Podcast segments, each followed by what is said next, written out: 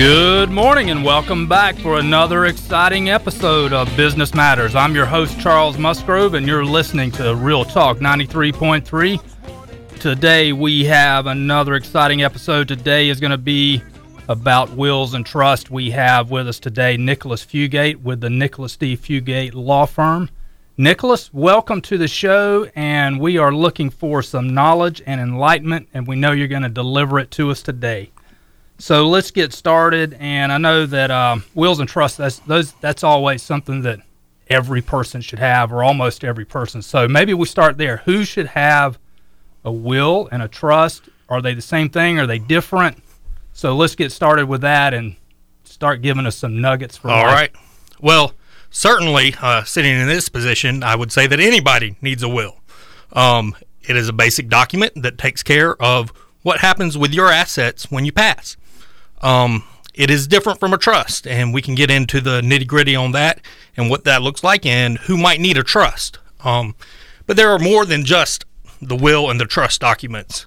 Um, when folks come speak to me, I like to talk about a comprehensive estate plan Right. that not only looks at your assets but your person as well. Um, there's a number of different documents that we create.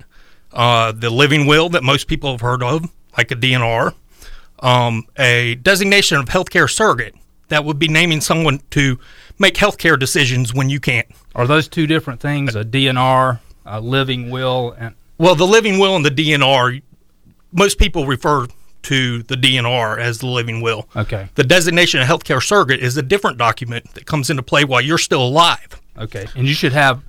I've I've been presented those when I go to the doctor. Or been with someone that you usually have that presented at the time you go under sedation or anything like that. That is correct. Um, but the reason you'd want that beforehand is if there were an accident or something, you'd already have named the person um, that would be able to make those decisions for you. Okay.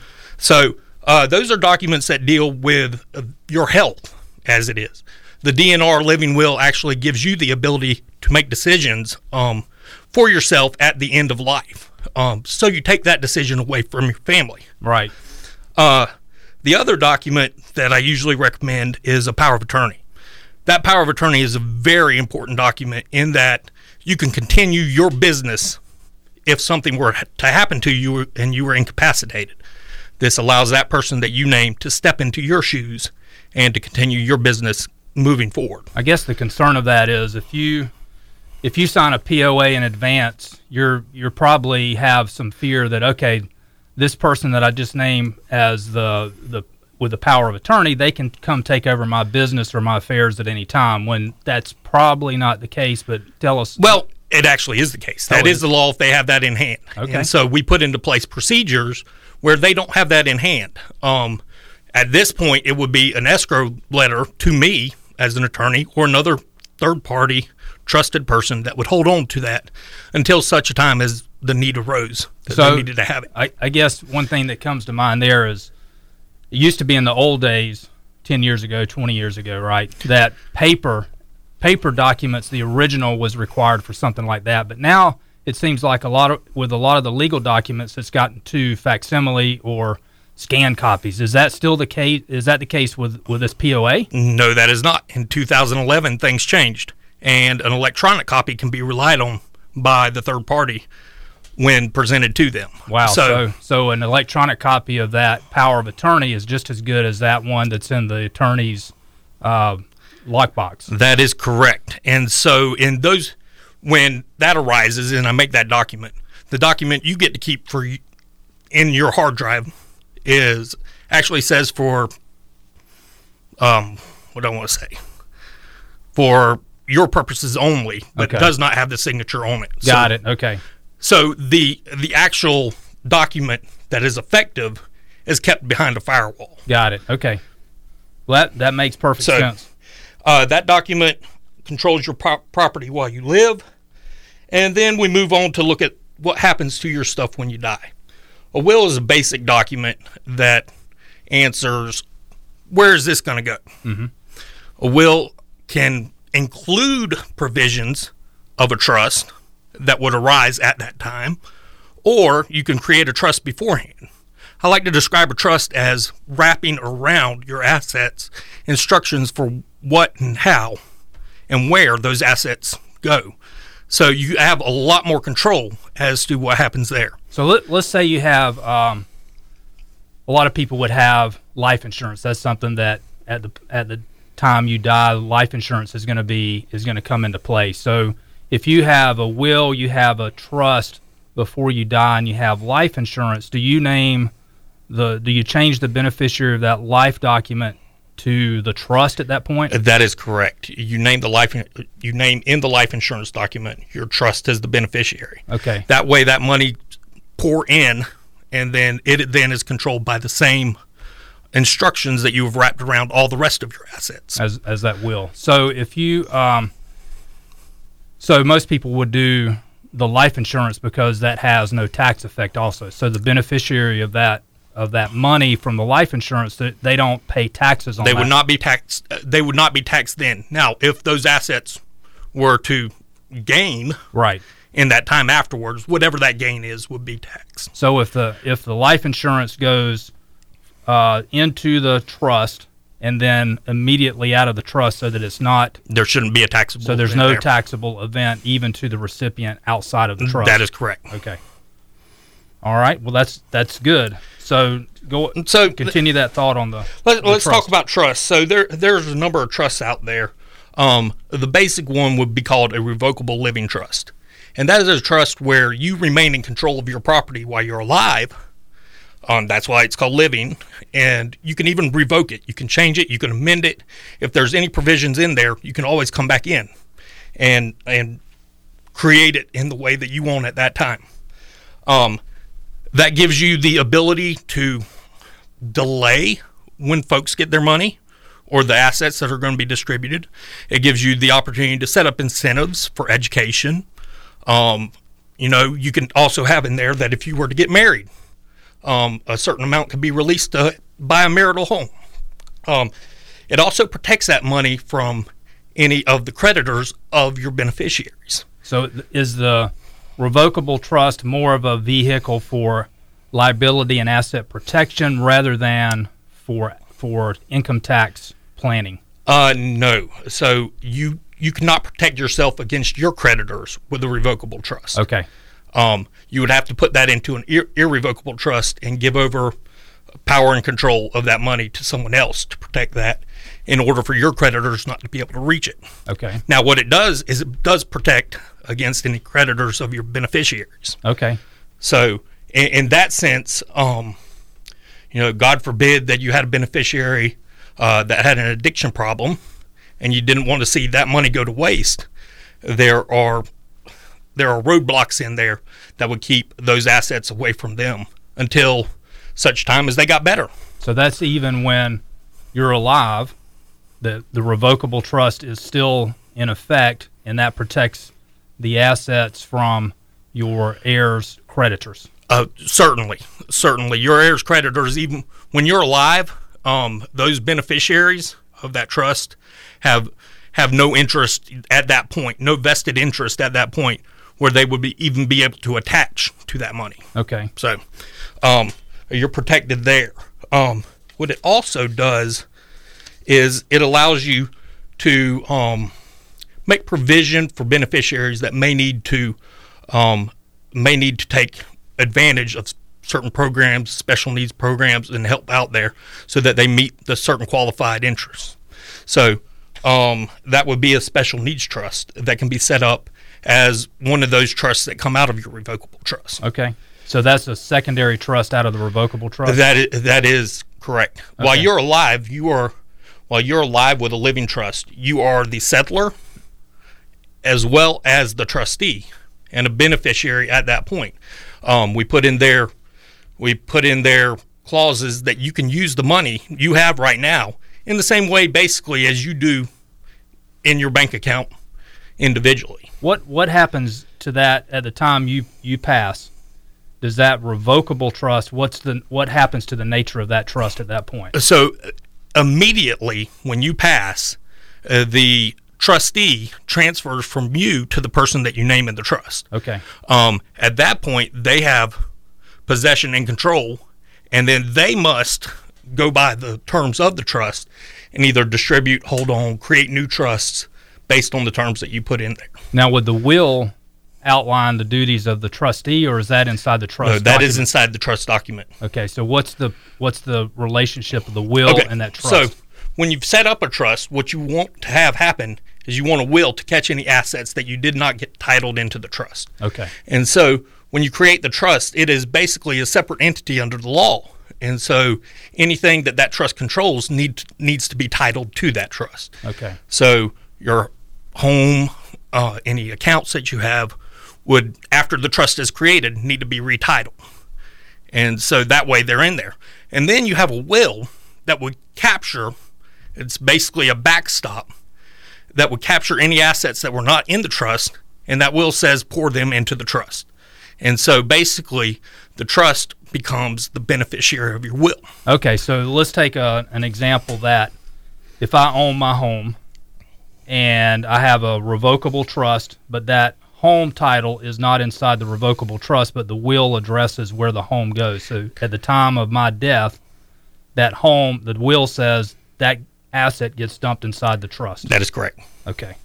And so at that point, those terms and provisions that you have in the trust come into play and can protect your home. Now, the, the caveat there is that we're talking about your home. There are multiple other protections in this wonderful state uh, that protect that asset and also deal with where we can give it. Um, homestead homestead is another topic for another day. That is. That's probably But- not a good a, a good asset to to uh, pick on as an example. Well, no, no, no. It is. It actually is, and it can and it can be put in there. And certainly, in most cases, we recommend that. Okay. Um, Would you recommend that things like real estate that that may have other taxes or um, doc stamps or things like that associated with it if you retitle it? Do you recommend retitling those type assets or just have the will address it that it gets dumped into the trust? Uh, it is much more advantageous to have it already in the trust. Okay. And this is another benefit of having a trust is that all the assets that are not in the trust are subject to probate in the state of Florida. And so even if there are no creditors out there, um, it is still a timely process to marshal those assets, to publish, to find out if there are creditors, and to go through the probate process. And unless it's under seventy-five thousand dollars, um, that would be a formal administration, and you have to hire an attorney for a formal administration, Which costs money. which is more money. And so, in a lot of ways, um, creating that living revocable trust um, can save you some, mo- actually a lot of money on the front end by having that, and also giving you the peace of mind and a little bit more control. Okay. All right. That those are uh, good recommendations. Is there? This may be a rabbit hole we don't want to go down right Okay. now, but uh, re- we've been talking about a revocable trust. I'm assuming there's an irrevocable trust also. There is an irrevocable trust, and an irrevocable trust is one where you give up any control. Um, so at that point, you no longer have any say as to what can be done with that trust or where it goes. At the same time, um, a trustee wanting to modify that has to go through multiple high bars and hoops in order for any of that to be done. Um, the courts, uh, the courts always, well, I was taught never to say always, ne- but never uh, right, and always, right? right. I'll stay away from that. But the vast majority of the time, the courts are there to interpret what the will of the settlor, the original person that made the trust, is. And so, certainly, if you created an irrevocable trust while you were alive and they tried to do something, um, your testimony would be taken into account. Right. But discerning the will of the dead That's is more actually difficult. what we're doing here. That's true. And so uh, that, that's the the purpose of these documents is to codify what the will of the person who deceased was. Right. If you're just joining us, you're listening to Real Talk 93.3. I'm Charles Musgrove, the host of Business Matters. Today, we're talking with Nicholas Fugate about wills and trust and how to properly get those set up. Just some, probably some basic stuff that we're going over right now, Nicholas, but uh, nonetheless, I think it's critical that we understand this, that we implement this in our own financial uh, planning planning right now. Uh, Nicholas, one thing we did we have not talked about, and it may be intuitive, but let's let's go through this. Uh, so we've talked about a, a will, trust, whether it's revocable or irrevocable.